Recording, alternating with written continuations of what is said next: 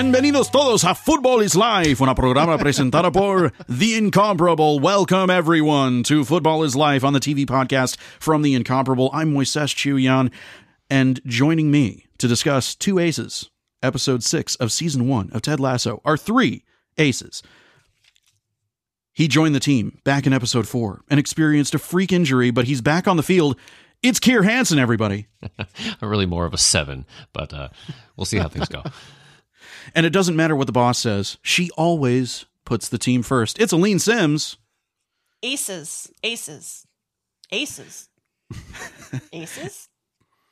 And he is the kit man who holds dear the sunglasses a woman once said make him look like Clive Owen. It's Casey Liss. I'm here like a joyous raven haired golden retriever. so we uh, we've got uh, the the pleasant joy of discussing uh, the episode in which uh, one of my favorite characters, Dani Rojas, joins the show. Uh, it is the beginning of the sad dad arc, as I as I uh, think of it, um, and we we see the show do a few things that we're not necessarily used to in sitcoms. Sitcoms used to we're used to them spinning the wheels and keeping things going, but there are some big changes in store for the the um, the the team um, to kick things off. We're we're coming off of the heels of uh, Ted and his wife deciding that yeah, this is it. We should call it quits. We tried to make it work. It is just not going to work. Um, and uh, and we've got uh, we've got some sour feelings from Jamie Tartt who got benched. Um, how do we feel about this episode in general? Uh, any any general thoughts uh, uh, before we dive in? You know, it's funny when I rewatched this episode the first time in preparation for this very show, I I left it thinking I don't I don't know if that's really my favorite episode of the season, but uh, in order to appropriately uh, prepare for this podcast, I rewatched it literally like three or four times. And having rewatched it for the last time just a few minutes ago, I actually feel like I really sold it short. And even though this definitely is not a happy go lucky episode for the most part, Dani Rojas notwithstanding, I feel like this episode does an incredible amount of heavy lifting for a, a lot of the characters in the show. And we mm-hmm. get to see that these characters are indeed human. And it, it, we see Ted get angry, which is the first time, to my recollection, that we see Ted get like properly angry. And granted, mm-hmm. he has justification for it, but this is the first time we see Ted angry. This is the first time we see Jamie show any real honest to goodness. I don't know if I would go so far as to say humility, but perhaps heart. And we're seeing these characters, Jamie and Ted, most especially, actually becoming fully fledged humans rather than somewhat unilateral like caricatures of their characters. And and I think having, you know, spent a lot more time with this episode, that even though it isn't like the happy-go-lucky th- episode in the season that I would turn to immediately if I just wanted to watch something happy. I really do think that this is in many ways the foundation of pretty much everything that's left to come. Which I think you had said earlier, Moises, that that we're we're setting we're setting off on a different arc now, and we're really changing the expectations of Ted Lasso as a television program. And so, leaving it, you know, just a few minutes ago, I really feel like this is a, a very very good episode hiding behind what seems to be a bunch of sadness and and that's not necessarily a bad thing I'd have to agree. The, specifically, the, the, the right from the, some of the very early scenes when we get Ted losing his temper at Jamie over the uh, over the balked practice, and some of the choices that are made as far as even down to uh, these these unusual tilts to the to the camera angles yep, as that yep. as that scene intensifies just give us this slow burn from Ted that we didn't even know the character was really capable of. We have seen him be put through the wringer on a number of different fronts prior to this point. And that scene in particular is a, is a really indelible moment for him because it really fills in some spaces. Says, okay, he he he can break, um, and not just you know emotionally you know, sad. What he's going through um, with his uh, with his personal life, which I think is a, a, major contributing factor to why this outburst happens as it does. But the slow tear down, you know, his fixation on practice, uh, practice, practice, practice, as if he's trying to come up with the way to dress Jamie down effectively.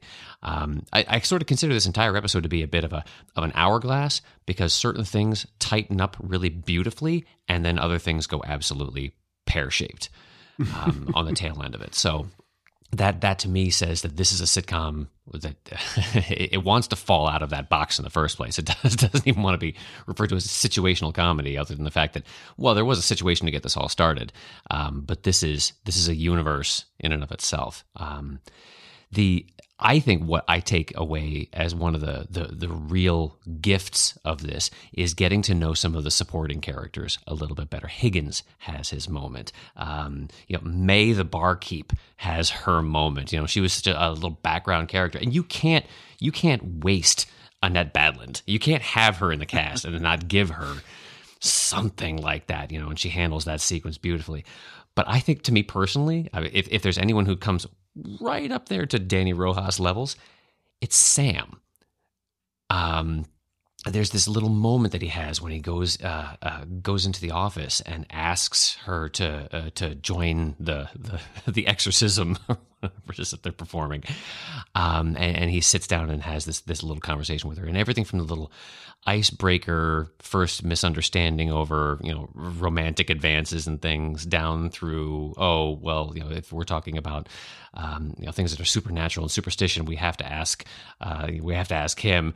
And oh you're not superstitious? Oh no I absolutely am. But that's not important right now. You know it, it, that's such a good scene ah absolutely love it he was such a gift and that's the sort of thing you know they're they're the I think this episode is more the sum of its parts because for all the things where you say, oh, you know, the the what was it the um the treadmill scene where Keeley finally gets gets Roy to start to crack a bit. You know, those little smiles that he's afraid to show as she's interrupting him reading A Wrinkle in Time. Come on. Um, you know, there, there's it's so full of these little moments that I think you get blindsided every time one of these sad moments comes back and you're like, oh, I was just starting to feel better. Oh, okay, they got me again. Um, I don't know if that's indicative of the the primary writer uh, on this. Um, I think it was Bill Wrubel, who uh, originally I think he got some of his first teeth cut on writing for Sports Night. So that kind of gives him the, the right background. But then he went on to work on Will and Grace and Ugly Betty, Modern Family, and things. So a lot of really quippy um, uh, interchanges and things. Uh, I think it shows. But I don't know. I, I love this. One. I, I love the whole season, but, uh, but this one is a this one is definitely one of my top. Eh, and Dani Rojas, come on. Aleen, how about you? Okay, so as Casey and Kier, you were talking, uh, I started thinking about this episode and what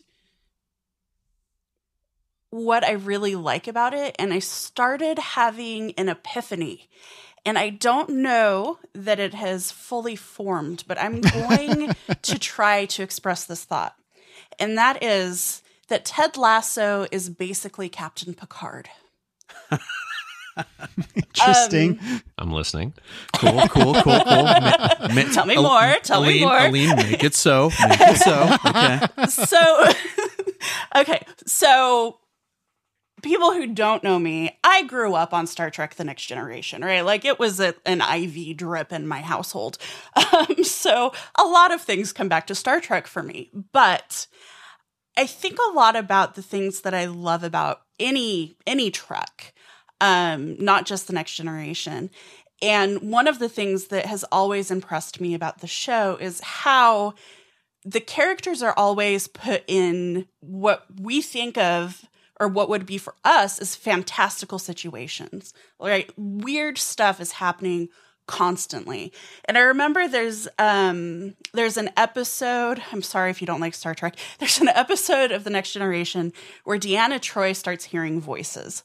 And what would we do if you know our ship's counselor started hearing voices we'd be like okay we need to find a counselor for our counselor she needs some psychiatric interventions we'll see what happens but what what happens in Star Trek, because everything's weird, right? You have to expect the unexpected, is that Captain Picard is like, okay, tell me more. Let's figure out what's going on. And it's that default to believing people that is hmm. so important in any science fiction and fantasy, really, but also in Ted Lasso. Ted doesn't argue with people. I mean, I know in this episode he comes down on Jamie, but he believes them when they tell him whether he actually believes them or not, right? Like we know um later on um well, no, not later on. Later on in this episode, you know, Jamie's like, mm, can't practice. And he's like, okay, fine. You say that. I don't believe you, but I'm going to act like I do. Right. And he approaches everything with the attitude of giving people the benefit of the doubt. And so in this episode, they're like doing a I was going to say satanic ritual, but I guess no one is no one is being like called. Um, no specific demons appear, but like they're invoking like this this spiritual exorcism, and it's not because Ted is like, oh yeah, there are definitely ghosts, and we've got to do something about it. It's you know, it's just like, okay, how can I make this a team building exercise? How can I make this a learning opportunity? How can I use this weird situation we're in and this weird superstition that we have to make us stronger as a result? And that is why Ted Lasso is like Captain Picard. He's constantly looking for how he can make situations better for everybody, right? He can turn anything around. And that's something that's a trait I do not possess and really wish that I did. Well said, number one. uh, so to to kick off the episode, uh, Ted is uncharacteristically late and somewhat out of sorts, and he he walked. Uh, one presumes because he, he had some stuff to walk out and try to work out. Um, he this is the first time in the whole show that we that we really get him this um, disordered in terms of his thinking. Uh, Jamie, Jamie's hurt. Jamie's really hurt. He's totally hurt. He's really hurt. And since he can't practice, well, I guess it's time for him to set up some cones. And then he tries to get his underlings to set up the cones for him, but the underlings are not having it. And this is the first time they have fully pushed back on on on uh, Jamie Tartt do do do do do Jamie Tartt, and uh, and there's a there's a beautiful raven haired genius in the wings a god of football, uh, a sport that is life, and that is Dani Rojas, uh, played by Cristo Fernández, uh, who comes in and, and he has given us the, the title for this TV podcast, Football is Life. Um, and and having known uh, various um, very dedicated Mexican football players, uh, the the joy and ebullience is something that um, you know, I, I saw some reviewers go, oh, you know, are, are they playing into stereotypes? I guess you don't know any Mexican soccer players, uh, because this is, I mean, this this this sport is joy. This sport is it really is life, um, and it is one of the various things about the soccer aspects of this that uh, that I think the show gets so well is that. Um, you know, there, there is that more cool, aloof, uh, kind of European demeanor that some of the European superstars have uh, that is just not a thing for Mexican and Central American players.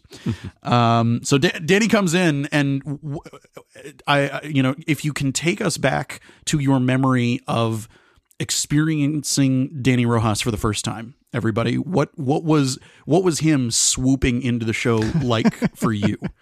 At can first I, glance, can I just say that this is one of the things that made me so glad that this show uh, aired on a streaming network where you could just back it up and see it again and again and again. we backed up that 15 second sequence of him emerging onto the pitch over and over and over and doing the the whooping cowboy, you know, uh, uh, running in a little tight circle in front of them before he even greets anybody. He just gets out out on the pitch and runs around in a circle, and the, just the the happiness that exuded from it with his bright pink uh, you know, uh, uh, soccer boots on and everything. Is like, okay, okay, this is this is joy personified, and and I just we needed to see that scene. We didn't even know what was coming up to follow. We st- on first viewing, we stopped it right there because we were howling and screaming and whooping, and backed up and watched it over and over and over a few times just to just to to to get to experience Dani, and then his character just got even better through the episode. Yeah, it's it's so funny. It's not a very you know clever take, but in so many ways he is the opposite of Jamie. You know, and and Jamie is so grumpy and and full of himself and so mostly quiet until he you know needs to make a scene but you know largely we don't see outbursts from him but dani rojas just comes screaming in from the get-go and i remember watching it the first time i was like what just happened? Not in a bad way just what is this? This is so unlike any of the other players and so just absolutely delightful you know in, in so many ways the way the way I think of Ted Lasso as a television program is that it's a really joyful show. Now, obviously, there's a lot of sadness in the show. We're we're talking about you know some of that here, but but I think of the show as a whole as an extremely joyful show, and I feel like Dani Rojas just it personifies my feeling of Ted Lasso that that it's just so over the top excited, so genuinely cheerful. I, I, love that in the first scene with Dani, you know, he he scores and he immediately thanks Sam for the really good cross or something or pass or whatever it was, something like that. It, it just it immediately establishes in in an in an over the top yet believable way how wonderful this character is and how delightful he's going to be. I mean, it really counterbalances Ted being down in the dumps. Uh, yeah, he's yeah, yeah. usually our high point for energy, Mm, and mhm. Dani just swoops in uh, to you know to to uh, to take uh, that responsibility off of the coach's shoulders while the coach is uh, is down in the dumps. Aleen, Yeah, he's colorful, like literally Yeah, well put. colorful. Like he wears, you know, turquoises and pinks, and um, as opposed to everybody else wearing like, you know, black and gray or whatever. And uh, yeah, he's just he's a lot of fun to watch, and I I love the episode um, where Keeley is talking to players about you know potential sponsorship leads and stuff and she's like so what do you want to advertise and he's like joy and i was like you go dani rojas you go you know um because that's I love just- the concept of joy. yeah it's just um it- he's a great character to have and especially as was pointed out earlier just such a stark contrast to you know these stoic mm, largely british men who are very like I, I don't know i think of roy and his scowl and he's like very much th- about the sport and that's it and dani just like yes he's definitely about the sport but he also just wants to have fun and i think that's awesome Yeah. It helps that he's got this this ear splitting grin Yeah. ninety percent of the time, and to counter It- it that, makes my face hurt looking at it. yeah it does, it does. and the floppy hair helps too i think Oh sure, yeah, Yeah. But you counter that with uh, with what Phil Dunster is doing with Jamie and his smug, like chewing the inside of his lip and kind of you know um, lips together, teeth apart kind of thing that he does through vast majority of this episode. Like, like you're not intentionally supposed to like the Jamie character, but I really loved some of the choices he was making just visually when he didn't have dialogue and he was just forced to take these scenes on the hip and he he just wore it beautifully as a as a counterpoint. So next up, uh, we we have some more development uh, within our supporting cast. Uh, Keeley and Rebecca have have become better friends. They're they're continuing to have these little uh, these little chats as they get closer, and we um, we we encountered the uh, the first use of the term "old Rebecca."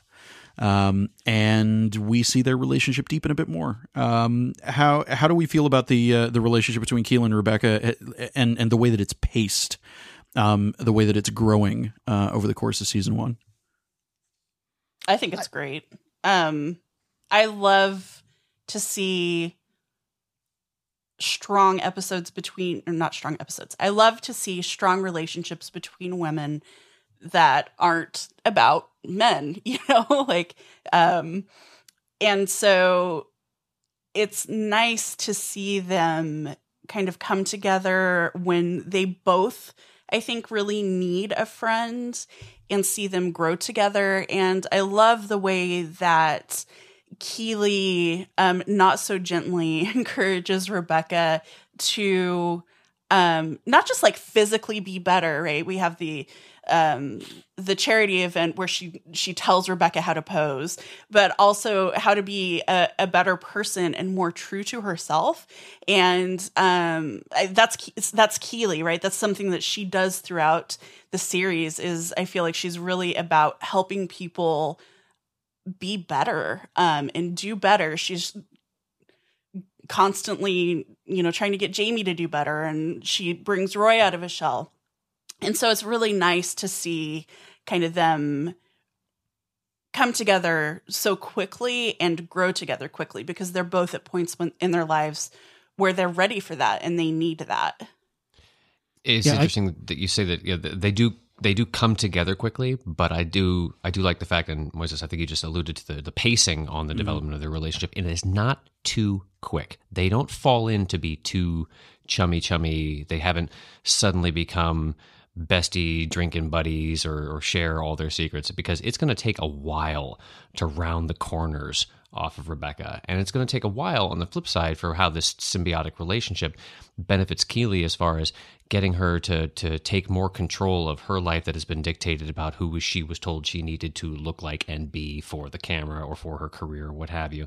So her stepping up as a as a PR director, I guess, as her as her title holds, um, and that that position of of authority, you know, playing to her strengths and things. She's starting to recognize that, but it's not instantaneous. They still uh, they still have their moments where they try to communicate and it doesn't quite land properly because they're still learning one another and they're still deciding how much to entrust to one another as this relationship grows. So yeah, three episodes since they really kind of cracked the ice in the uh, in the for the children episode, but um, but yeah, it's it's moving along at what I feel is natural or what I would anticipate to be natural.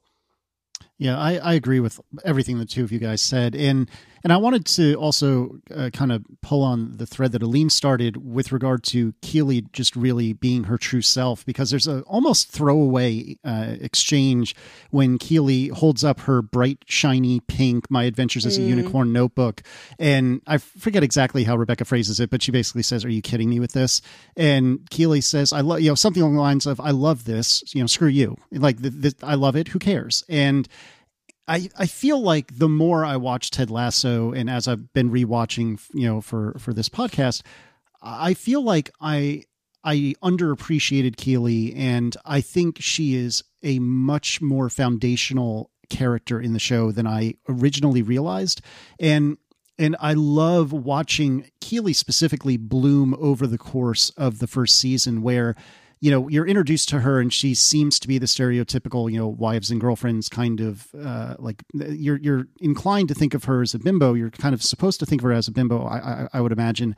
But it's very quickly apparent even in the first episode that that's not really all that she is. And with each passing episode I feel like we see more of her and how smart she is and how um and, and how how quick on her feet she is. Like when they have the exchange uh, she and Roy about how he doesn't want to be a show pony and she says something along the lines of, "Well, you you get you run around with a number on your back and people clap for you." You know, like mm. immediately comes back with, "You know, who do you really think you are?" And I just I love that there's so much more to Keeley, particularly than than I certainly expected, and, and maybe that's my own you know shortcomings coming through. But but I love that there's so much there, and we're seeing it doled out in little bits and pieces. You know, speaking of pacing, I know you were asking Moises about uh, Keeley and Rebecca, but I think we're also seeing uh, really good pacing for Keeley and Rebecca individually as well, which I really love. Yeah, I think Juno Temple is is is a gift. Uh, and when yep. they announced various members of the cast before I, you know, I I was really aware that the show was was much of a thing. I was like, Jason Sudeikis, okay, cool. Juno Temple, hmm. Hannah Waddingham, huh? Anthony Stewart, what are what is this show? Um, Juno Temple is is one of these talents who has been around for a while, has you know quite a well um, a well established name in indie cinema. Um, you know, and I'm I'm glad that this show has has broken her out in terms of a lot of um, broader mainstream awareness. You know, she's been in mainstream movies. She was in a Batman movie and this other thing and this other thing. Um, but generally, she hasn't had quite as much to chew on as she gets in this show. And it's um, you know, as as the barriers between movies and TV when it comes to prestige have broken down, um, I, I, think that this is uh, this has been a really wonderful opportunity for people to see what she is capable of, which is quite a lot. Um, and I don't mm-hmm. even think that the show has has taken us to the peak of of what she's capable of. And and same goes for Hannah Waddingham. Uh, to, to your point, Casey, um, both of these women are getting um, better opportunities. Uh, to to develop characters than just to represent a thing in a narrative, and it's oh we need a this type to play this kind of a thing. Um, and and that's one of the things that I like the most about the show is that it is happy to do that for everybody, um, and it isn't uh, it isn't going overboard in in just one direction or another, as is you know frankly needed. Um, so after this scene, we jump back over to Jamie Tartt and Dani Rojas, um, and and Jamie's firing off a a ball um, at a goalpost. And Dani just is like, "Oh, cool! It's my friend. We're going to play a game. Cool." um, and Jamie is just not having it. And uh, and as uh, as I think Kier was saying earlier, this this is a this is this is that beautiful chance that we get to see that you know Jamie Tartt is capable of growth. Um, he is kind of a jerk, and some parts of that is not going to change. But as we get later in the episode, we get yet more uh, of him breaking down his own walls to us. Uh, but this this is where it starts to me is that um, the infectious charm of Dani Rojas is completely irresistible. Uh, you you cannot you cannot help but be brought in um, by this uh, this this uh, supernova of joy. Um, how do do you guys feel like this is this is the first time that we've seen Jamie actually allow himself to be vulnerable, or is this where we just we get to see more of it than we have previously? Is is this really the first time that he breaks down that barrier of just being you know the the uh, you know lips together teeth teeth apart jerk? Uh, you get a little hint of it a couple episodes prior the, in the the for the children where he and Roy are sitting down at the bar after the after the event mm, is, is, finishing mm-hmm. out. They've they've been forced to sit together and, and they've been throwing jabs at each other all night, and they finally get to the point where they they agree to say, well. You're a jerk. Well, you're a jerk too, but I respect what made you a jerk, and I respect the, the fact that you're still a jerk today. it's like they, they come to the sort of an understanding. That's about as close as we've gotten with Jamie to date. Um, so there, there was a hint that there was a weakness in the armor, but you never saw anything actually penetrate. If you want to take that analogy a step further, so you were able to identify the chink, and here's where you actually were able to drive it home by the close of this episode. Yeah, I feel I like think- it was the combination of this and the dressing down that Ted gave him that really caused him to start to think um, and then uh, speaking of Keeley, I think when she, I forget again, I forget how she phrases it, but she says, you know, stop battling the people that are trying to help you. And I think that more than anything else, for my eyes, is what really got him to to to properly change and and you obviously got him to come to the uh, seance or whatever at the end of the episode but um but no i think i think it, a combination of seeing Ted get upset for the first time and realizing that he is not as unique as he thought he was in this scene. I, I suspect the combination of those two things really got him wondering, you know, what is his position in the team and, and, you know, potentially broadly, what is his position in the world? If he's not everything to everyone, then what is he? And I think this is what makes him such a compelling character, too. I don't I I like Jamie. I don't want to like Jamie, but I like him, and it's because I feel like he has the capacity to grow. Grudgingly, not super willingly, you know, some Keeley and Ted and who knows who else is going to like drag him kicking and screaming into change, but he's he's changing. And I think that that is that's cool. And it makes it more interesting that he's reluctant to pass the ball or whatever. Um so I I don't know it's it's a good Jamie character growth episode and it, I think it's um it's the first time that we really see that he cares, I think. Um I think he's he's taken it as read the entire rest of the series that he is the best and he's going to always get the ball and you know whatever. But i think in this episode we see that it's not it really isn't just about him doing this thing because it's it's what he's good at. He does it because he likes it and he wants to be good.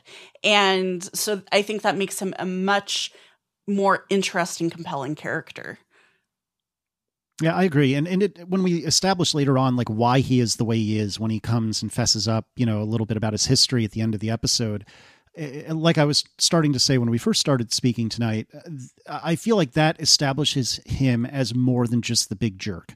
You know, we're seeing Ted as more than just a puppy dog that's always happy, and we're seeing Jamie as I guess he is still a big jerk, but at least we kind of understand the why. And I think for me, like I, I, as I'm sure everyone did, I just hated Jamie Tartt so much. And and Kier, I agree with you that that he's played extremely well, but as a character, I hated him so much. And mm-hmm. and after this episode, I had at least some amount of compassion for him and understood, at least to some degree, how he got that way.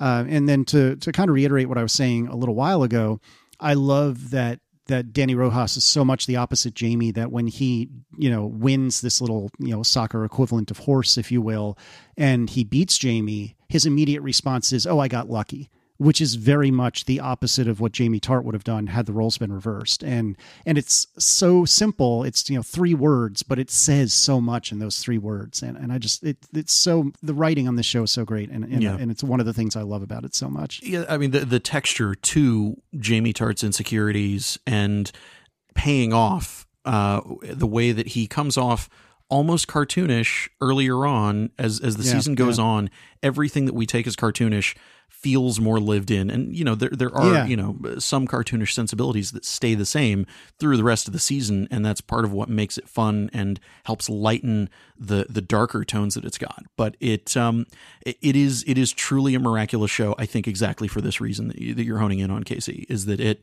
um it really gives us that texture to everybody uh from you know the the the hooligans in the pub uh, to the lady who owns the pub to the kit man to everybody. Um, everybody gets uh, gets more development than you expect from from a show of this type.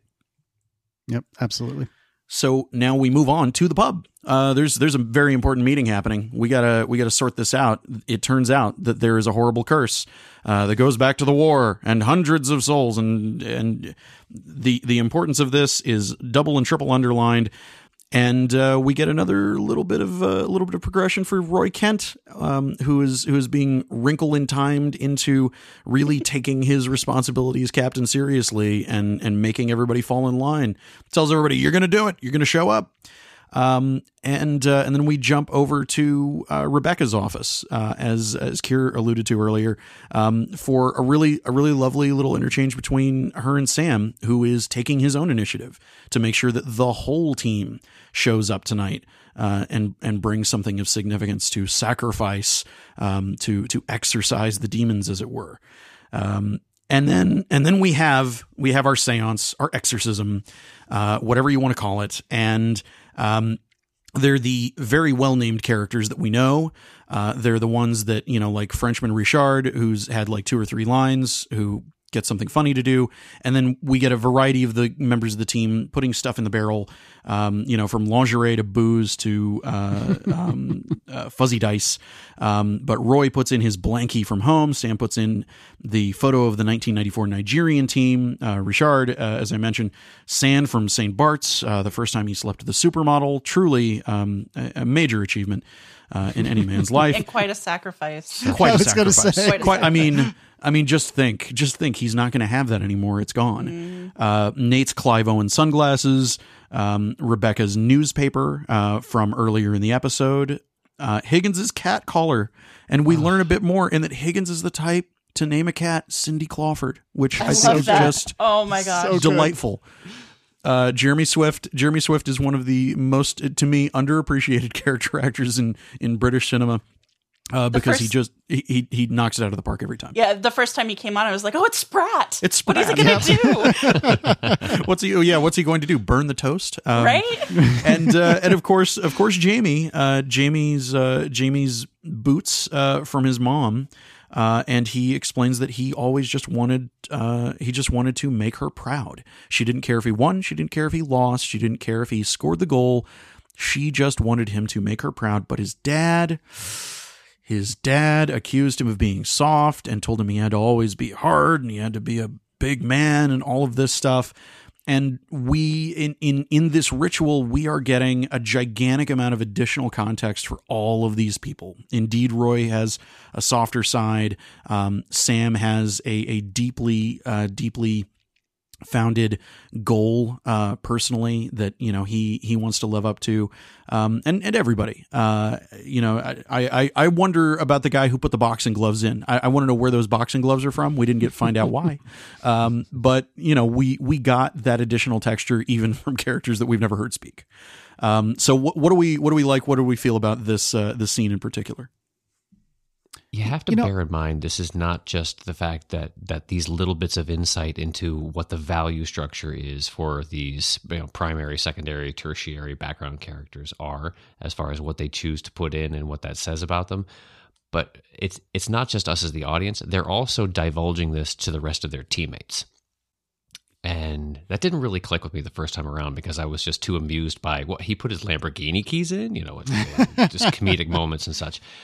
But the fact that uh, with with Roy's blanket or blankie, make him say it again, um, or or Jamie's boots, it's it's not just them sharing that with us as the viewing audience, but the fact that they're able to they're, they're willing to divulge this in front of the rest of their teammates brings you to and I know I'm kind of fast forwarding a little bit, but when they're out on the pitch and actually lighting the barrel, and thank you because the first time this we watched this scene and they're all gathering the stuff in the barrel, I'm like that fi- the the sprinklers are going to go off. What are they What are they going to do? I mean think about the toxic gas from all of this Yeah. stuff I, Dear what, Lord. what are they Too. doing but but um, one of the first things that's said as everything transitions outside as a result of them sharing all of this and having this this at times cathartic and at other times just really soul bearing moments with what they choose to put in is a team united.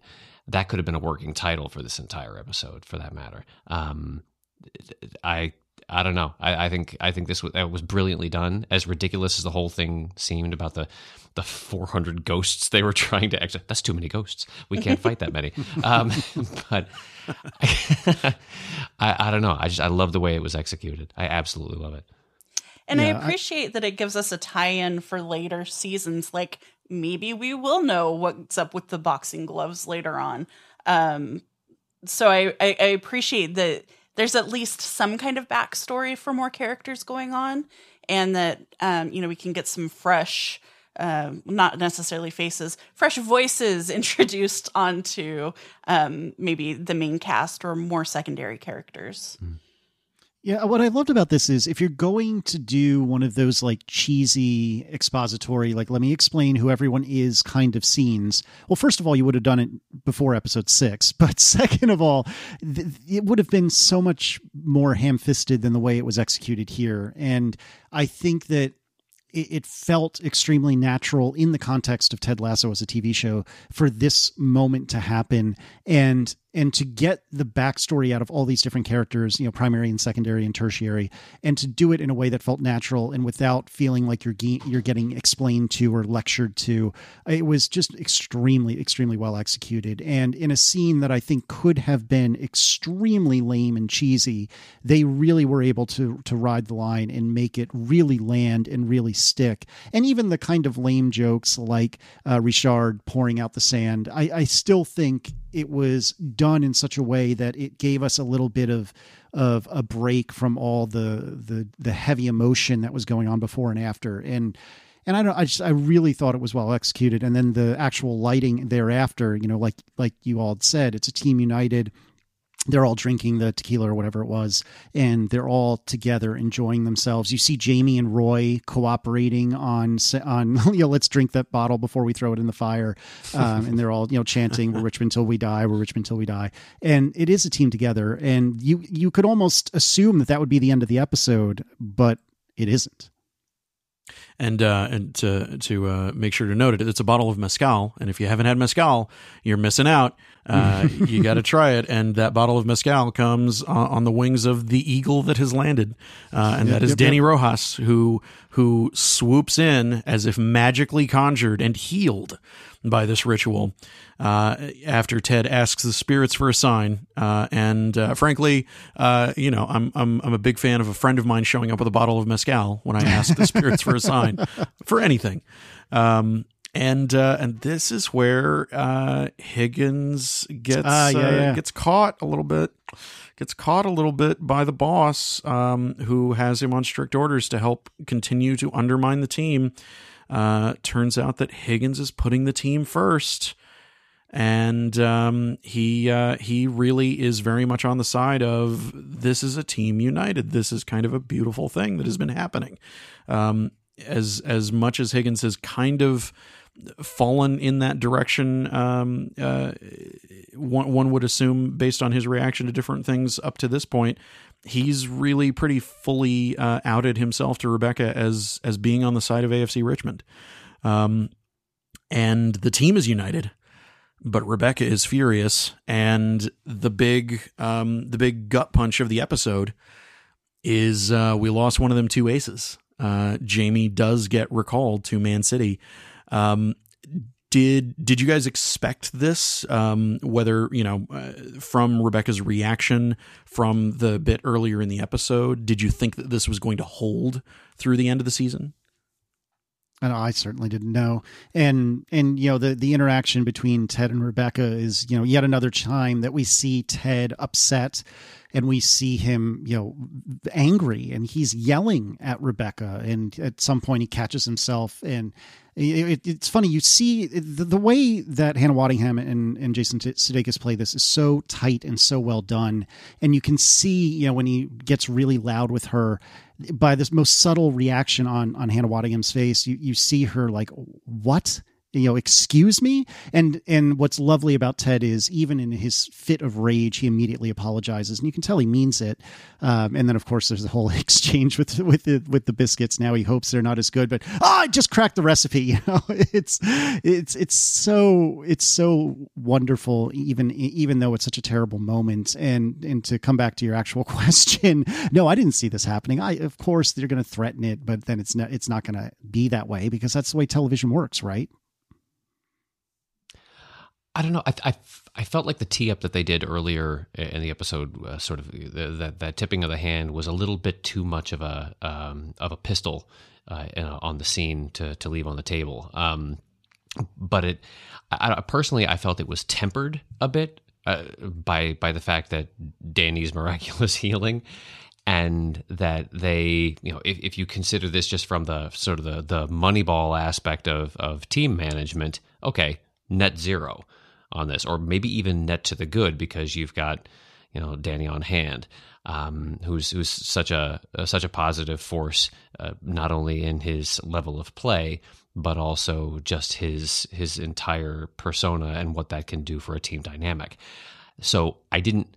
I, I don't know. It took me a little while to process it the first time around. As for is this really a bad thing? Is is it really? Mm. Um, but I don't know. I I, I I'm still I, I still tumble it a little bit uh, as far as whether that was an execution that I would have placed there or maybe somewhere. I don't know. I, would have to see where you could pick that moment if you were going to drop that somewhere ac- across the season as a uh, as a as a gambit. Um, I don't know. I, I'm I'm I'm still stuck. I think it works here because um we've had a chance to kind of get to know Jamie um to I don't know if revile is maybe the right word, but to maybe not love him, but know him and then feel a little bit of sympathy for him. And then, you know, he's gone. But more than that, I think it's a character moment for Rebecca in that we think, I thought, her walls were starting to come down and she was starting to see that maybe this plot wasn't the best thing and mm-hmm. that she would, you know, come around to Ted's side. And what it was, was we had this moment or these moments where she was kind of letting her walls down a little, where she um, explained very briefly why she threw the paper, the tabloid, um, in the barrel. Um, looking on um, with with Ted and Higgins at the team, um, and then like I feel like she pulls back and steels herself and is like, no, we're doing this and we're doing this like right. We're going big. And I think that that this episode is really the the the big one where I started to think, well, maybe you know she's she's not going to be horrible after all. Um, maybe there's something to like in there, and um, there is. It's just it it, it took a while to get, to it.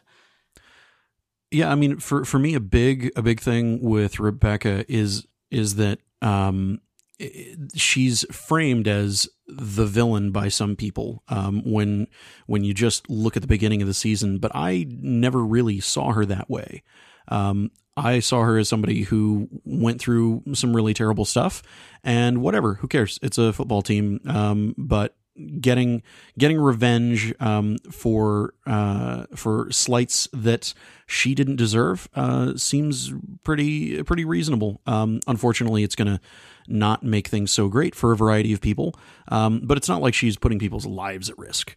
Um, if if she were a full outright villain, she would be looking to skin puppies and make coats out of them, um, to use a, a recent reference.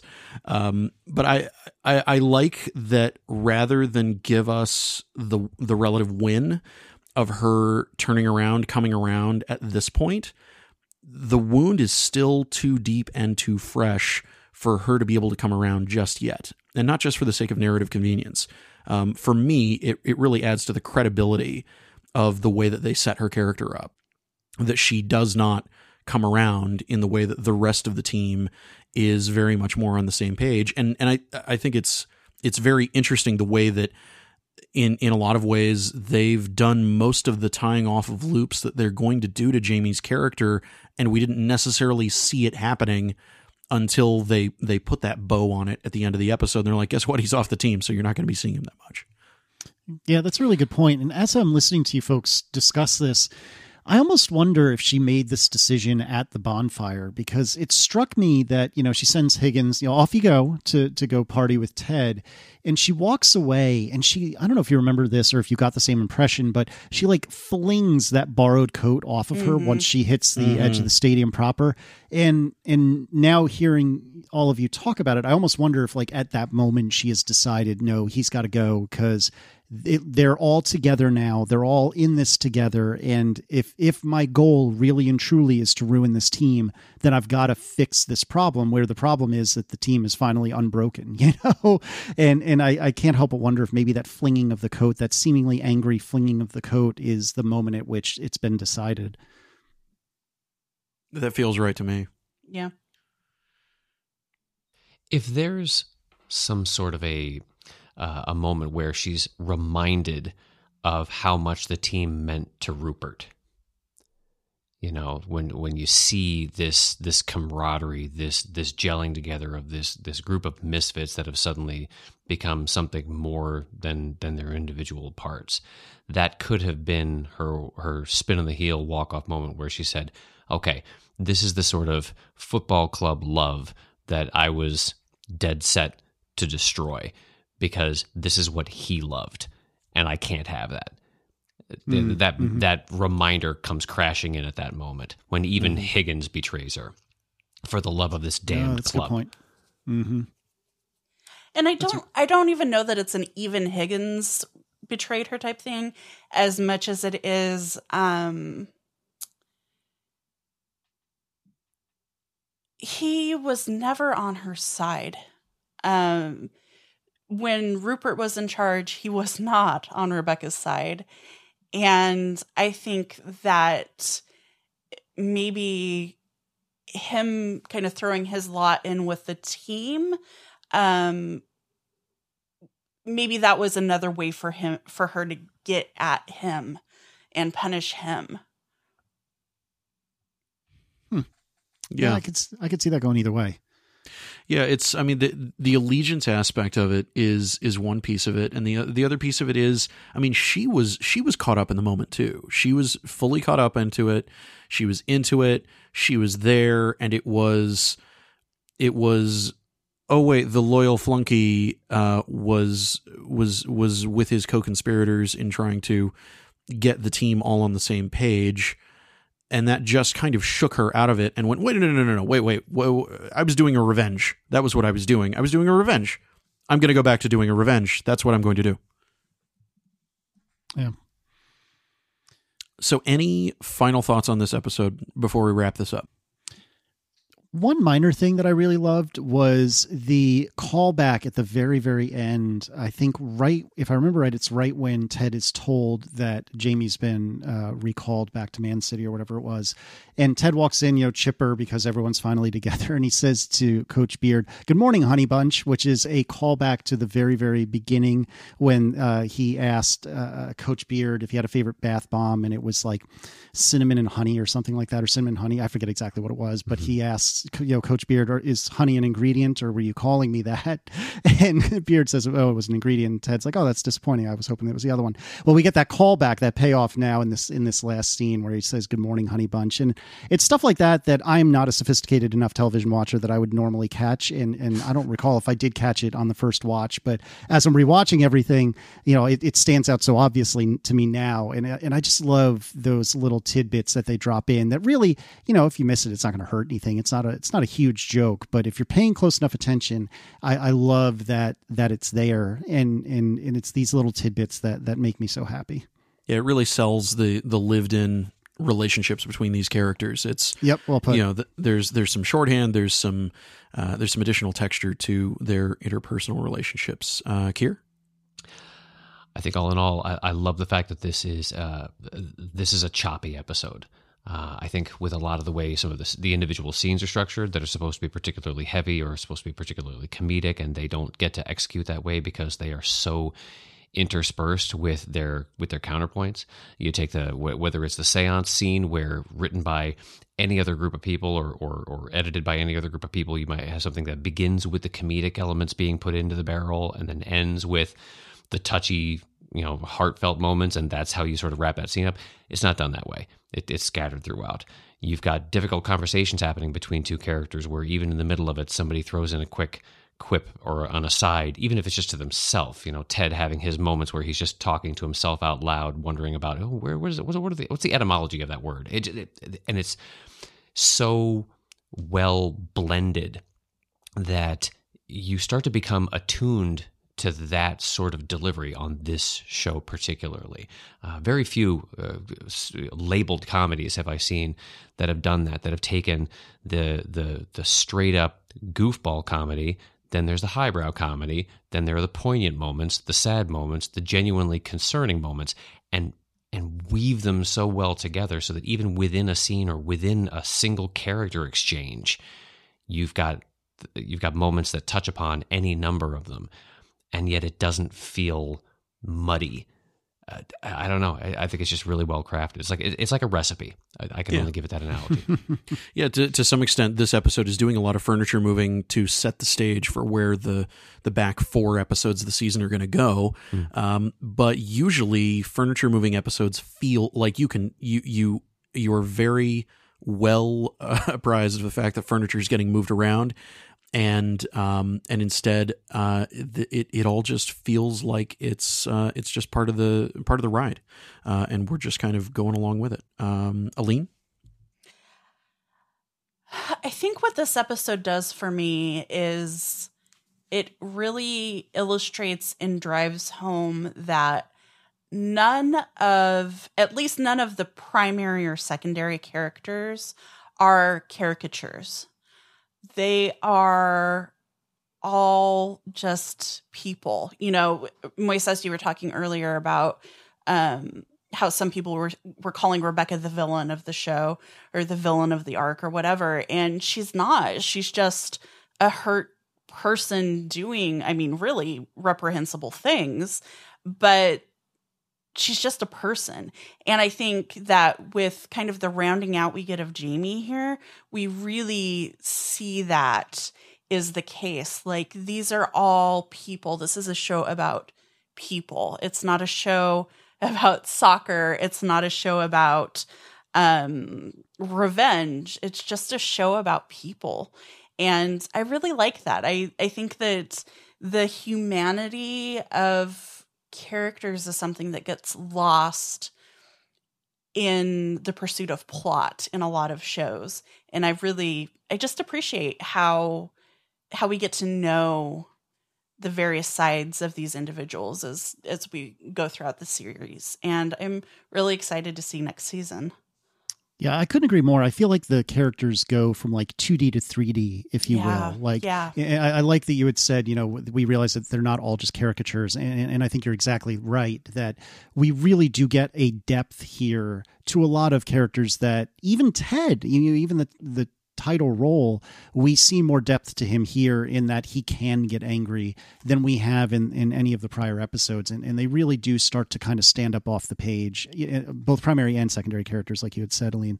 And, and I just really love that. And I really think it's at this moment on this episode that I had originally kind of thought, eh, it's it's fine. But it's in this episode that I think so much of so much of what's great about Ted Lasso is really on display and firing on all cylinders right here in episode six. Well, uh, we charge ahead next week into episode seven with yet a different panel of rotating folks. Um, as uh, as I have been for uh, your host for this episode, I'm Moises Chiullan, and uh, I wanted to go around and thank everybody for joining me uh, once again. Uh, Casey Less, sorry you had to get rid of those sunglasses, but I, I feel like you still look like Clive Owen. Nine Schadenfreude. Uh, Kier Hansen, uh, glad you got that uh, that issue with your ankle all worked out. I will. Uh, I will toast you at our next meeting with a fine glass of Pavlovian wine. and uh, and Aleen, your uh, your analogy to Star Trek, I think uh, I think holds. I think that's the thing we learned more than anything. Number Yep. one. Thank you. Well, I hope that next season we get a lot more Phoebe and Roy. That's what I'm rooting for. Uh, well, that's it for this episode of Football Is Life. Uh, tell your friends, stay subscribed, uh, and more than anything, please make sure you believe.